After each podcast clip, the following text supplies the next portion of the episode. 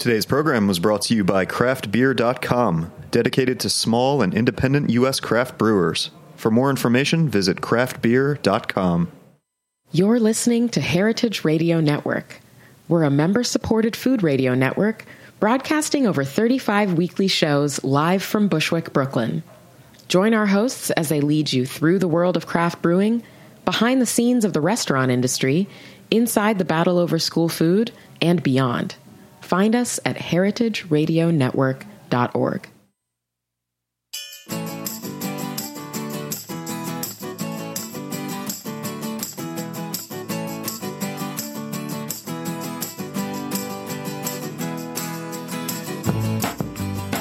You're listening to In the Drink on heritageradionetwork.org. In the Drink is the show that brings you the most interesting people and most delicious drinks in the world of beverage. And I'm really excited for today's show. We have in the studio, all the way from Austria, uh, Alex Rainer, who is the head distiller and uh, co owner of the Rochelt Distillery in Austria. And they make some of the most highly regarded brandies, fruit brandies in the entire world. Um, Alex actually took over the uh, distillery from his father-in-law, and now it's a family business. Uh, he makes the, the his range of fruit distillates with uh, his wife and her sisters, and maybe more of the family that I don't know about. And their selection process for choosing the ripest, finest fruit is, I think, pretty unparalleled. These are really unique, really beautiful uh, and uh, I'm really excited to learn more about it. Welcome to welcome to Bushwick. Welcome to In the Drink, Alex. Good to have you. Yeah, thank you very much for having me. Great to see you, Joe. So I, I, want to start off with asking you about why you decide to call um, your your distillates fruit brandies uh, as opposed to eau de vie or, or schnapps. Um, uh, we were talking a little bit before the show about what maybe your impression of the American uh, word for for schnapps is, is all about.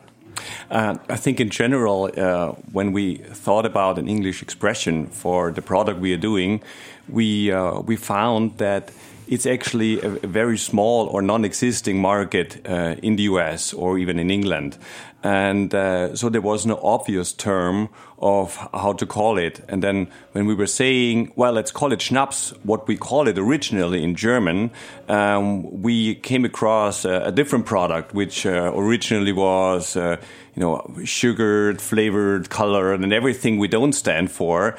And so we're saying, well, we, we, we can't really call it Schnaps at that point of time. Um, let's try to find something which uh, comes closer to the original. So there is an German expression which is called Branntwein. So it's like distilled or like burned wine mm-hmm. in a mm-hmm. way. And so brandy comes closer to that word. So I like the word, let's call it brandy, but then brandy is something different again, um, because it's, you know, it's like matured in oak and all this, and we have a clear spirit. And then we say, well, listen, actually, we make brandy out of fruit. Why don't we call it fruit brandy? And uh, and here we go. So it's a Rochelt fruit brandy. And that makes a lot of sense to me. But what do you call it in uh, in Austria? Do you refer to it as schnapps? On the in bottle? Austria, it's called schnapps. Yeah, okay. It's the, really the traditional term is schnapps. Although these days. Uh, they come up with um, more marketing-driven terms as well, mm-hmm. um, but in, it is it is a schnapps, and we call ourselves also a Tyrolean uh, distillery in German would be Schnapsbrennerei. So we also use that traditional term um, because a lot of our thinking, the way we th uh, think and the way we work, goes back a long way. Uh, our roots are in the uh, traditional distilling um, of the uh, orchard farmers uh, in Tyrol, and that goes back a couple of centuries ago. And this is really where the, the schnapps tradition was born, and we want to call it that way. And you know, I was doing some research before this and trying to find a definition for schnapps. Is there something that defines schnapps other than a fruit-based distillate? I mean, the the kind of purity that, that you work with, you make a big effort to to not use any additives whatsoever. Um, uh, can you have any clear definition of what a schnapps is? Well, yes and no. Uh, there's a law, and when you read the law, then uh, you it states very clearly what Schnaps stands for. Um, but um, for us, it's not. That was never uh, good enough. So we uh, we were rather than trying to interpret the the law, we were saying what uh, what we understand what a good Schnaps stands for. And again, here we were going back in history and time and trying really to, to dig out the old ideas of making a good schnapps or fruit brandy, and uh, with all the ingredients it takes to uh, to make it a good distillate. Mm-hmm. Um, I you know I, I, work a lot with Italian wine, and I know the Alto Adige is called the Südtirol. Is there mm-hmm. is like the Nord Tyrol? Is there the Northern Tyrol? Is that the area that you're that you're from? That you're yes, right on the border of, of Italy, right? That's that's right. It takes yeah. me about twenty minutes by car mm-hmm. to go to Italy and um, uh, and the Alto Adige, as you mentioned, uh, well, that goes back in history now, where it all was one Tyrol before the First World War, and after the war, they all split it up in three different Tyrols: the East Tyrol, the North Tyrol, and the Southern Tyrol. And you were referring to Alto Adige, the the, the southern part that became part of. Um, um, Italy. Yeah. So I imagine it must have been a pretty prosperous area if you're able to use this amount of fruit, right? If you're saying the history of it was to have like a really high quality fruit distillate that was all natural, um, to, to use all of that fruit to, to, not to eat, but in order to make into a, an alcoholic product. Yes, that's right. Well, it all started uh, not with a high quality product, mm-hmm. to be mm-hmm. honest. Um, it was giving the farmers the choice of using all the harvest. And obviously, you know, the best bits, you know, they were harvesting and trying to sell uh, for consumption other bits. Then, you know, they're making juice or compote or, you know, for some uh, kind of fruit like apricot, making jam and all this. And then there were the leftovers, really, you know, the things that were not so pretty any longer and not so great. And uh, and back in the uh, you know 16th and 17th century, um, uh, they were it was a good source of producing alcohol, mm-hmm. um, uh, and so they were using the the sugars that are still, uh, you know, uh, in the fruit and fermenting them and then distilling. And back then it was uh, of um, doubtful quality. Mm-hmm. Um, but as always, um, you find uh, these kinds of uh, producers and other kinds. And there were there were people ba- even back then who were producing and were saying, well, um, if you take mediocre fruit the best you can get is a mediocre schnapps. So if I want to sell it or give it to friends, you know, I maybe do the mediocre stuff. But if for the stuff I want to drink or want to share with my good friends, um, um, I gonna you know use the better fruit. On some of them using the best fruit, and then I notice that well, actually, the better the fruit, the better the outcome. And so uh, you really benefit from uh, from that kind of thinking. And this is where um, the tradition was born where we say uh, we have a Tyrolian tradition of making schnapps. Mm-hmm.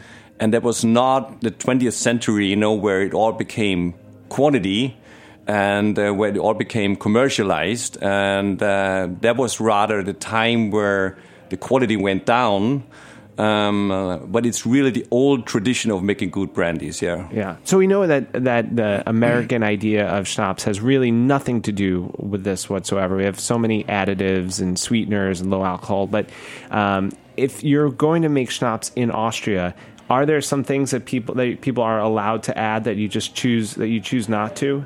Yeah, it's really. Uh, you can really do whatever you want. It's really loose, huh? Um, it's very it's a very loose interpretation. Um, you just you then you have to make a certain wording that you put on the bottle, so on the on the label. But um, for most consumers, that's quite misleading. You know, uh, is it a spirit? Is it a distillate? You know, is it a, like a schnapps or we call it like a uh, uh, an Edelbrand, so it's like a very, very good form of schnapps. But like for the customer, it's very difficult. You know, is it made out of fruit? Is it made out of ethanol and flavors? Is it made of like parts of ethanol or parts? And then you can add sugar in the process before fermentation or after that. So it's there's a. I read once in an, in a, in a magazine that uh, today a modern you know, a modern, uh, in parenthesis uh, um, uh, distiller, he should add as many things as possible to the mash because you don't want to be passive and looking at what the fermentation brings. You know, you should you have to be proactive and add many things and all. But this is really about diluting the whole exercise mm-hmm. uh, rather than concentrating what really matters. And uh, and I think this is what uh, where we differentiate um, the most is the raw material that we are looking at. Yeah, you, I think you almost take a winemaker's or even like a low interventionalist or no interventionalist winemaker's view to uh, to making your product. In my mind, when I was reading about it, like just the the care of the selection of just the the best ripest fruit, um, the aging process of it, and your your desire to like really showcase what that what that fruit uh, can give you. Um, let's talk about the the fruit selection process because you're not going doing the you know seconds or mediocre fruit, right? I see the pictures of the fruit that you use, and it's like the most pristine, perfect. It looks like it could be in a a, a Japanese market in Tokyo in like a gift box and could be presented to a friend, you know, mm-hmm. for an anniversary or mm-hmm, something. Mm-hmm, mm-hmm. Now, you would never find that kind of fruit on the Japanese market because it, it, grows in an orchard. It's harvested there, and most of the times it's even processed there. So it's there's no room even for um, you know logistics to take the fruit somewhere else in order to sell it on the market or something. No, but I just but, mean I don't know if you've, know, ever, if you've ever been yeah, to yeah. Tokyo where they they like idolize a perfectly grown piece of fruit, uh, and that that same sort of idea. It seems like I know what you're working with exactly. yes, really yes. high quality stuff. It is uh, historically with within our family and company, um, the comparison you do you make with the winemakers is a very good comparison mm. because we are all um, very much wine lovers as well and wine collectors. And our examples uh, that we were always looking at were the small winemakers of Burgundy or the Piedmont that were really trying to make something special out of their small, you know, uh, uh, wine uh, uh, wine garden and um, uh, and vineyard, but vineyard, wine, vineyard. But, sorry, but yeah. wine garden is yeah, yeah, I got it. the vineyard and uh, and really concentrating on the fruit and keeping it all natural and uh, and uh, for us. This is really a kind of thinking that we uh, we put into effect also with with the schnapps. Mm-hmm. Mm-hmm. can you just take us through quickly the production process for for those of us who don't know exactly how it's made? Well, basically, it's it's a very simple process. Um, but then with simplicity, the things become always more complicated, as always. But in general, we just take fruit and uh, and we turn it through uh, two or three different steps. We turn it into alcohol, which at the end is still 100% the fruit. So we don't add anything during the process or even at the end. Yeah, mm-hmm. living water is well, we can talk about the water uh, business uh, uh, later on, and um, and so this is uh, something when you drink it, then this is something really that you have to keep in mind that this is a 100% pure fruit distillate. And so when you have apricot uh, fruit brandy or schnapps, then when you drink it, all you drink is pure apricot. Mm-hmm. And this is something I think very beautiful um, because uh, the process of fermentation and distilling allows you to, to switch or turn the fruit into something completely different while still remaining 100% fruit. And you're not even adding uh, yeast, are you? No. This is the real natural yeast from from the orchards. Absolutely, yes. Yeah, for me, that's, that's, really important for uh, for for having the true flavor. I think my, my favorite wines are all made with uh, ambient yeast as well. Absolutely, absolutely.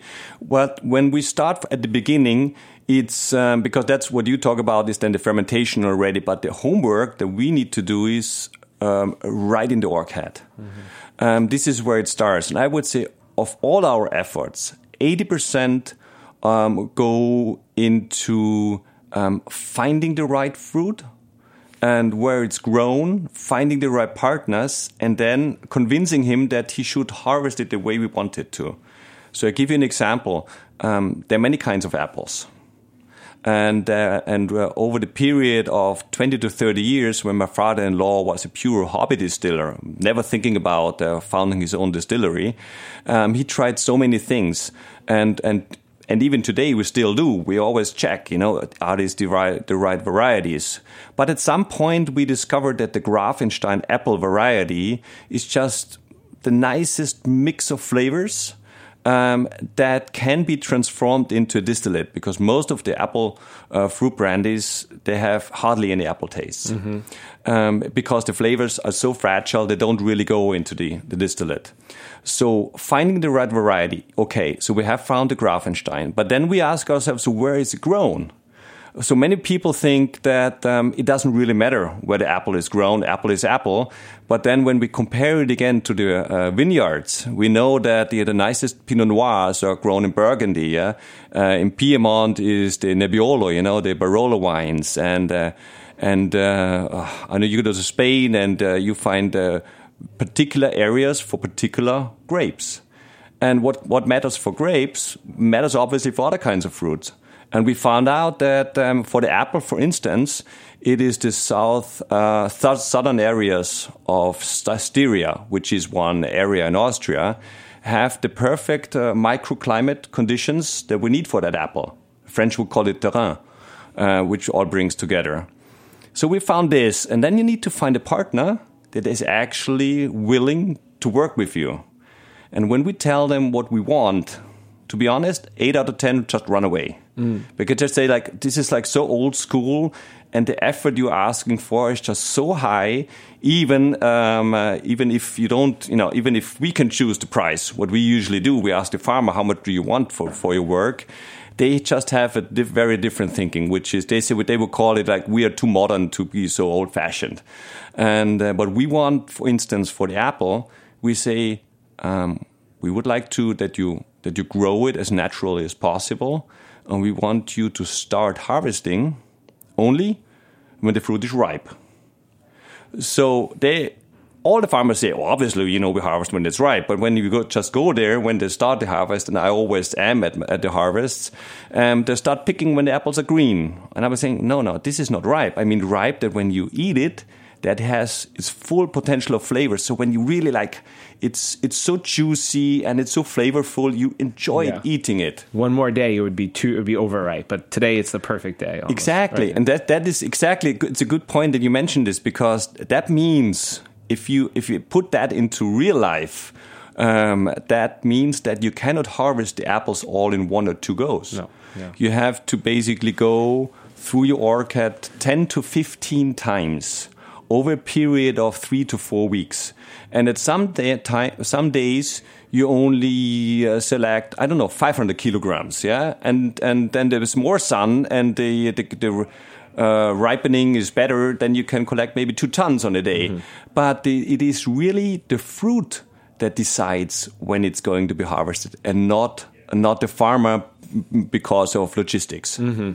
Yeah, you might think of this as uh, silly, but it, it's it is a, uh, a a fun activity for uh, uh, for some of us here to like go apple picking. Like that's like a nice thing. Let's go apple. But anyone who's ever done that knows that when you go apple picking, the one tree is not all uniformly ripe. So in yeah, it makes total sense that if someone is just going to go through pick it all at once, mm-hmm. then you'll have some underripe underripe fruit, yeah. okay yeah. fruit, good fruit, and perfect. Exactly. And what leaves that when you when you do this, you always always end up just having mediocre average quality. Right. Because the best fruits gonna mix with the you know average, and then the ones that are picked by the birds mm-hmm. or have mm-hmm. fallen to the mm-hmm. ground, and uh, and then you have to be very strict about it. And so we we harvest and then we select by hand once more.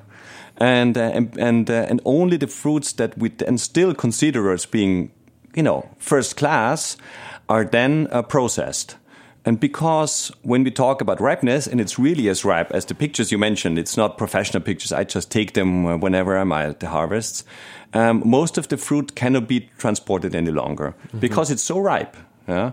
And uh, and it should not also it should not go into a warehouse or a, like you know or the big cooling facilities. It should be processed at, at once. So uh, most of the farmers um, we work with are small, um, you know, family-owned um, uh, uh, orchards, and they just process um, the fruit at the day of harvest, at the point of harvest. So basically, he takes these apples, goes back to his farmhouse, and produces the mash. He puts the he grinds them into a fine apple mash and puts them into large vats, mm -hmm. and then he closes the vats, and that's it. And then the fermentation starts. We don't add anything. Never. Not even, as you mentioned, yeast. It's the natural yeast on the skin of the fruit. So the apple in the Western Styria has the apple uh, yeast of this particular region. And this only is the one way forward. Mm -hmm. Yeah. So the good thing is, once the fermentation has started, um, it is preserved. So whereas the the individual apple would risk of you know turning you know being overripe and uh, and, uh, and becoming having negative effects after harvest, uh, once the fermentation process has started, it's all safe, and then we can ship them back to our distillery and then you can distill it.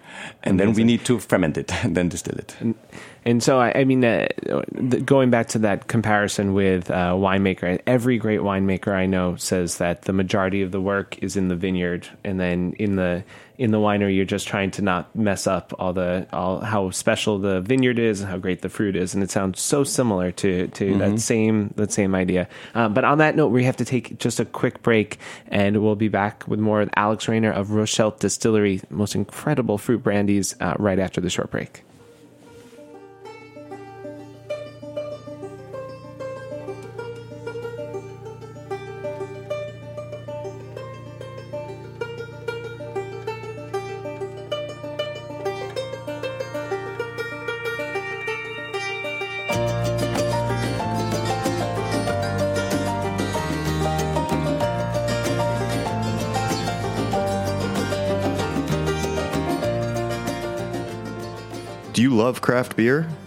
Diversity of styles and flavors? The stories of small brewery businesses and the communities behind today's craft beer movement? If so, you'll love craftbeer.com, published by the Brewers Association. Whether you tasted your first craft beer 30 years ago or just caught the bug last week, craftbeer.com is the number one destination for beer education, news, and recipes. Looking for a local brewery? Use the internet's most robust brewery finder to discover your new favorite place. Want to get geeky about your favorite beer style or find the perfect pairing for dinner? Craftbeer.com is the leading authority and can help. Celebrate the best of American beer. Visit craftbeer.com today. Hey, like what you hear? Heritage Radio Network has plenty more. With fresh programming every week, we've got something for everyone. Trying to start your own food business? Concerned about where your food comes from? Looking for the best wine or beer to bring to a party? Find our shows on iTunes or Stitcher, or head to heritageradionetwork.org to listen live and subscribe to our newsletter.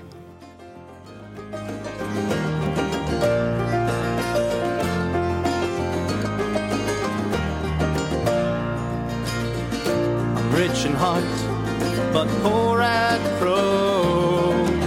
Can teach you to rhyme, but nobody grows. And a push off a cliff.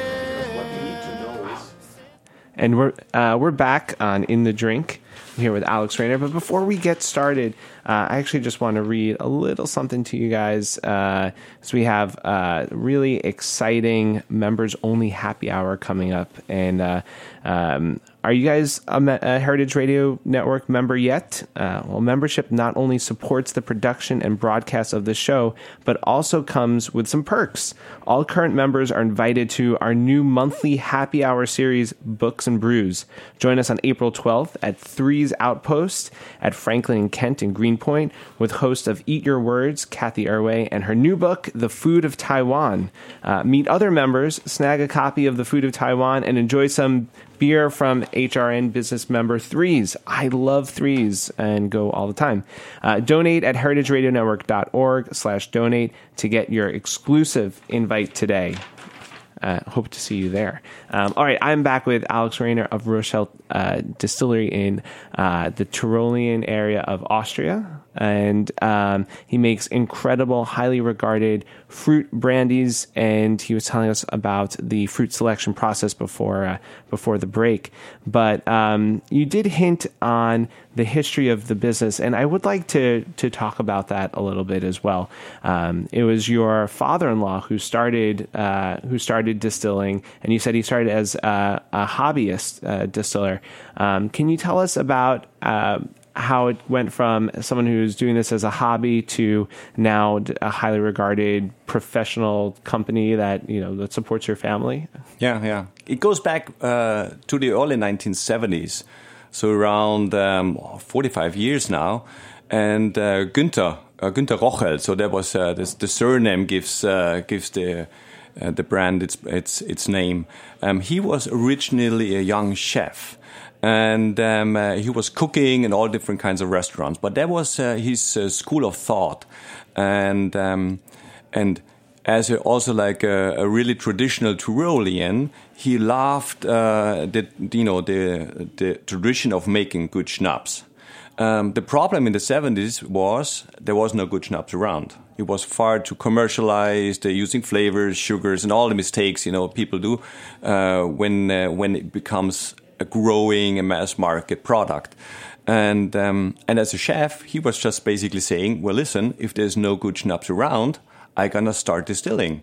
And uh, he and his brother Dietmar went up the Tyrolean forest and collected little rowan berries. It's little red berries, very, very traditional uh, schnapps in Tyrol. And they collected, they collected these berries and started distilling. And, uh, and they liked the outcome and the two, two of them uh, continued distilling and they went to their uh, family orchards and collecting apples. And from apple it you know got into pears and pears to apricots. And I think over the course of the next 20 years, more than 100 different varieties were distilled, and he became really passionate about it. And, um, and his thinking as a chef was obviously, you know, if you cook something, um, what matters? It's not the pan that you're using, it's not the oven you're using, it is the ingredient, it is the raw material. So his thinking of a chef was also then his secret to success later on to making a good uh, distillate because he was still focusing as ever uh, on the on the raw source in this case the fruit and uh, he was a quality fanatic sometimes it was difficult working with him but um, but the outcome was always good because he was so uh, stressed and so super keen on getting it right and he understood what mattered in distilling, as I've already mentioned uh, several times, it is the fruit that, that, that matters. So, learning a lot about this mm-hmm. um, gave him the expertise that in 1989, when he decided um, when, at the age of 49, well, I, now I'm going to establish actually my own distillery. Um, uh, but it's always nice to you know open a business with already 20 years experience in producing a product. That is very rare. And then something happened. He, he, he came out with a product of uh, very high quality and, um, and, uh, and surprised many people that um, such a high quality schnapps product can actually be made. Because people back then they were drinking cognac or nice whiskey or uh, all, all other kind of fancy drinks, but not like Austrian schnapps. And he basically taught them, well, listen, if you can make a nice drink out of barley, why shouldn't you be able to do this of wild, you know, uh, forest, wild raspberries or, you know, ripe pears? So there was no real justification in order not to. So he start, started building his business slowly. And we and he never and we still never wanted to be big. Mm-hmm. We want to be successful in and differentiate ourselves through quality and never quantity. And this is a decision you have to make at some point when you're successful. And uh, and we always and we came to that uh, particular point where we decided if we go for quantity, then we need to compromise because we're not a software company where you can duplicate your product, you know, endlessly. And um, and we saw that. Um, when we say, for instance, uh, we like the apricots from two different varieties, and we only like them from the Wachau area in uh, in Austria uh, on the on the uh, river banks of the Danube, and uh, and this quantity there is limited.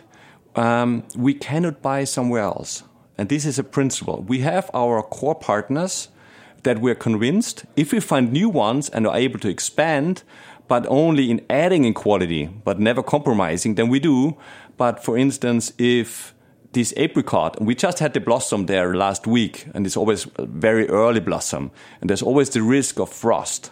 Yeah, I mean, reading through your website and seeing the question, you know, it, it, reminds me of reading through a, a website of a, of a great winemaker. Again, like the the risk of frost and how how mm-hmm. in tune you are, even with the with the flower, the blossoming uh, stage.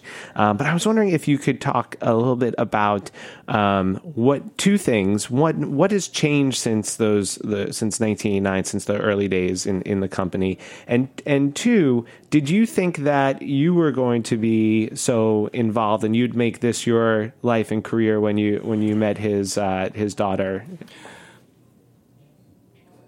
I would have hoped so, yes. even back then. But you never, you never know where life takes you. And back then, I was a student, and we were living in London, and had completely different plans. But I, uh, but I always admired his attitude towards um, good quality and good quality products. And at a certain point, um, uh, when we when we started thinking of whether we should stay in London or go back to Austria, then obviously you know the distillery as a family business came up. You know what's who is going to look after this, and uh, and we decided we're gonna do it for a year because I said if something goes wrong, you know, and you know I like you as a father-in-law and you like me, but you know if we work together as professionals, maybe that's different. So we said one year, and nobody is angry with each other if it doesn't work out and it was it ended up in seven years of a very close uh, very father-like um, uh, cooperation, and uh, we worked together very, very well. As, um, unfortunately, he passed away in 2009, Sorry. too early yeah. for us as a family. But luckily, uh, during that six to seven years, I followed in his footsteps. I was able to pick up the essentials and also the fine print of distilling. And again, there was more working in the orchards than uh, in the distillery, actually. Mm -hmm. Incredible, mm-hmm. incredible, and uh, you've brought a few. Uh, you brought a few for us to taste here. I'm actually mm-hmm. been sipping on that the apple, and it's amazing because I'm I'm tasting it as you're uh, as you're speaking, and sometimes I forget that it's apple because it's so complex. There's so many layers of flavor, and then the apple keeps coming back. I was like, oh yeah, this is apple, and even after I've uh, taking the sip, and it's been a minute since I've taken the sip, and then I'll have another rush of apple come through my mouth. It's an incredibly complex mm-hmm. spirit, mm-hmm. Um, and I imagine part of that comes from the the aging process. It's a it's a combination of what you notice, a combination of many things. It's first of all the fruit. We discussed it in detail. Uh, then it's like just leave it as natural as possible. So fermentation is all natural without any additives. So we turn the uh, natural fruit sugar into alcohol. So the production of the alcohol is done always in the fermentation process. We never add any alcohol or anything else. So once the fermentation is finished, then we distill. What you noticed when you drank it, um, it's strong.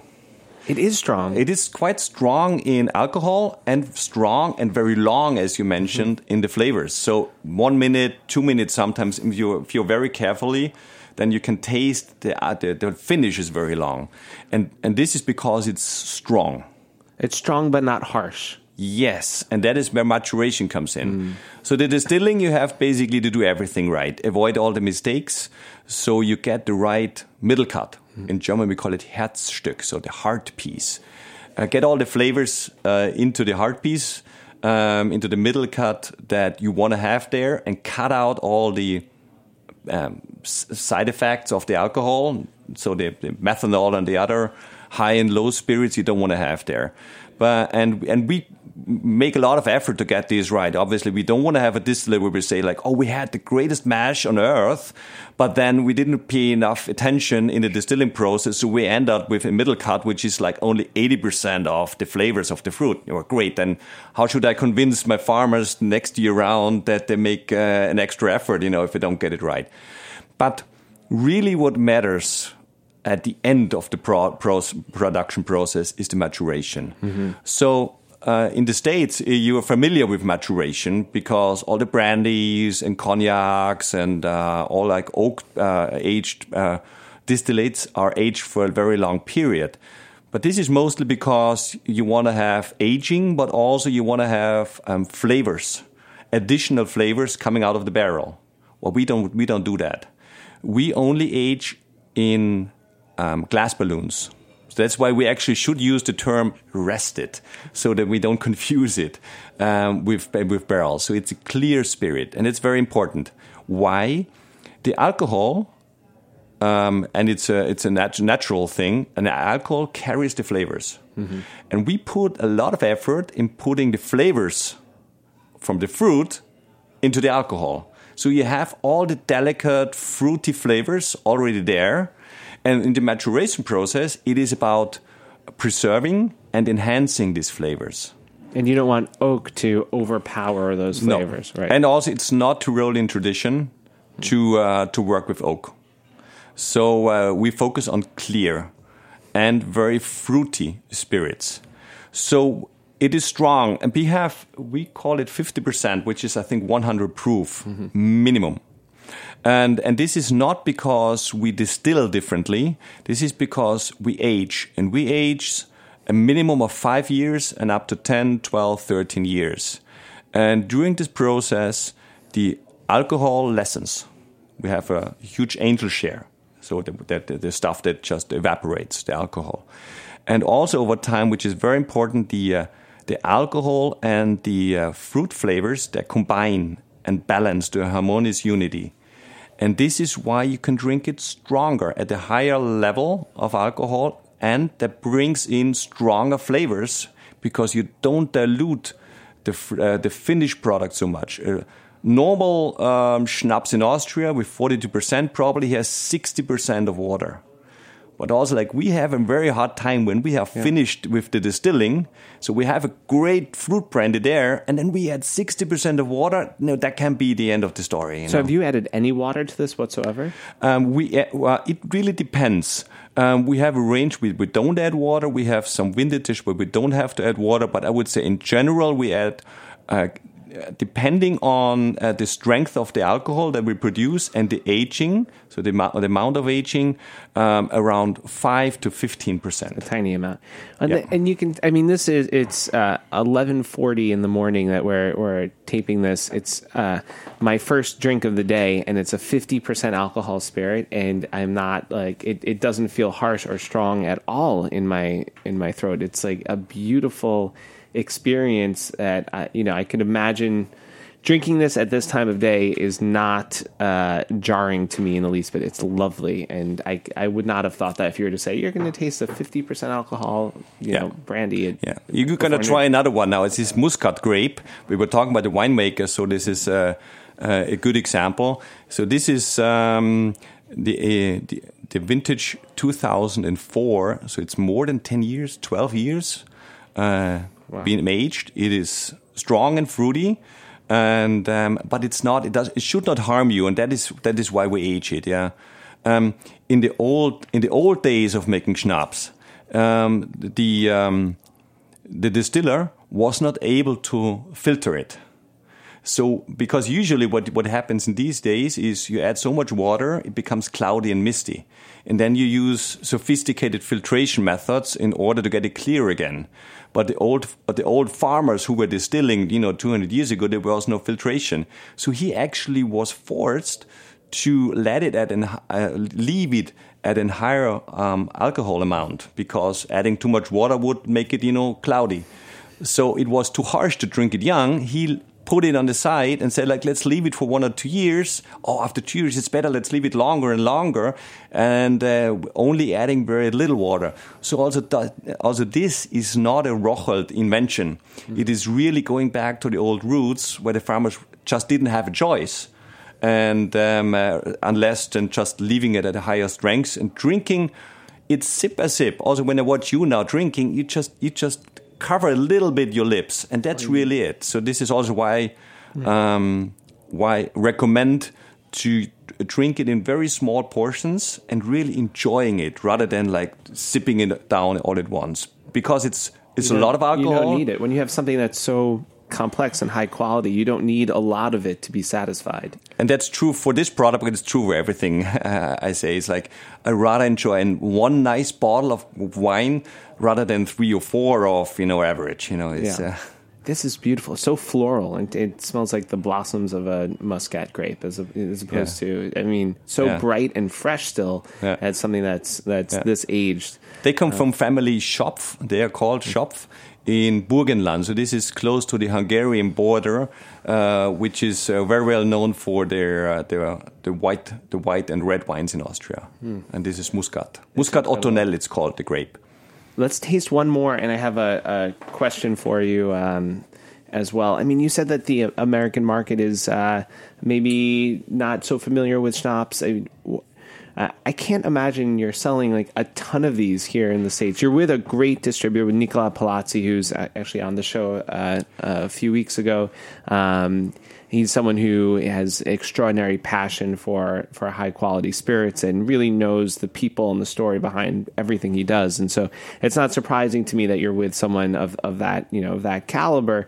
Um, but where where are you selling these? Is this mostly in Austria? How are they being uh, you know received here in the states? We are a very small company, to be honest. Uh, we are like six people working there, and we have an annual output of maybe 5,000 to maximum 9,000 liters. So maybe like 10 to 15,000 bottles. So talking about uh, global reach or like the world famous, this is all overstated because, you know, 99% of the people don't know us. And uh, but that's not the point. We really wanna we wanna really reach out to the people that um, would like to enjoy uh, a very high quality product and appreciate it, and uh, wherever they are. So uh, it's a funny story with Nicola. Actually, it was a, a restaurant in New York City who actually contacted me, and, uh, and Gabriel Kreuther um, wrote me an email once and saying, "Well, listen, you know, I was in Salzburg uh, cooking with uh, Chef Eckart Witzigmann, and he gave me a bottle of your schnapps, and I liked it so much, and I'm a schnapps enthusiastic. Uh, I would like to uh, to offer it in my restaurant." And I was like saying, oh, "I can't do this. It's you know, I'm too small. You know, with all these customs regulations." and all this. You know, I don't have a law department. You know, it's it's just not uh, not right. But um, but maybe you can suggest an, an you know distributor from New York um, who can handle all this uh, for me. And then Nicola, uh, he called me. He came over last September, and uh, and I was saying, well, I gonna I gonna repay um, uh, the uh, the visit and come to New York uh, to see him as well. And and so this is how it started here. It's really about restaurant chefs, sommeliers, private customers that that would like to have a bottle or two that they are able that when they contact us or through Nicola and basically say, well, you can buy it here, but it's not about. Um, covering, you know, the market of the US or something, we would not be able to do this. And this is your our first capacity. trip to New York for representing the. The Yeah, brands? yeah, it's uh, it's only Oh, it's only uh, I think Nicola's first order was uh, last October, so it's really it's very small. And I and I told him already that uh, even if it goes all very well, we're still limited. I only can give him you know certain varieties. Um, we have a portfolio of altogether 20 Mm-hmm. I think around ten or so uh, are available in general, uh, um, but we are now focusing on four or five, where I have um, some spare capacity in order to respond to uh, to orders. What is the one that you produce the most of, and what is the most highly sought after? That's always hard to to find. It really it really uh, changes a lot. I give you an example. In small years, Depends for on the vintage.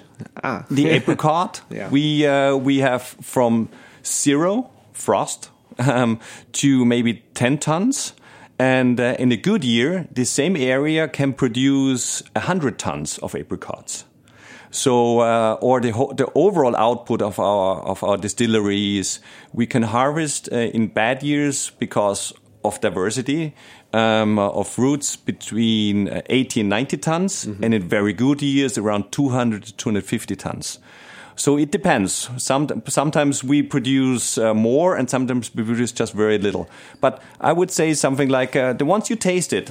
Uh, one, one of my personal favorites is the apple, muscat, and now you're trying the um, uh, Morello cherry, so the sour cherry this. and It's uh, outstanding. it also is from uh, Styria, and also here again is three different varieties of cherries, and they're all picked by hand. So you don't sh- you shake it from the tree. Shake the tree, yeah. Yeah, we don't do that because for similar reasons than with the apple, we only want to have the ones that are perfect at that Mm. particular day of harvest. So, um, so we pick them all individually um, uh, from the tree, sort it, and then process it on and on and on. But this is something really particular about it because, like the individual uh, hand picking for a product like schnapps, nobody does it. Right. It's truly, uh, it's truly incredible. I Mm-hmm. It's really vintage love- 2005, so also you have it. It's strong and balanced at the same time. Yes. I would I would say. Wow. Uh, I think we've actually gone over a little bit on the show, but uh, this has been such a pleasure to have you on. Uh, good luck on your trip to New York. Um, I hope that the small production that you that you make, you're able to you know sell well with with Nicola here. Um, for anyone who is interested in high quality, low interventionist, handmade artisanal wine. These are these are that of uh, of uh, brandies. Um, they're just extraordinarily complex and delicious and uh, congratulations. This is awesome. Thank you. Thanks so much, and thanks for having me. And thanks to all of you for listening. Uh, I, I want to thank David Tadashore and the whole team from Heritage Radio Network for producing the show. And uh, this has been In the Drink on Heritage Radio Network. We'll see you next week.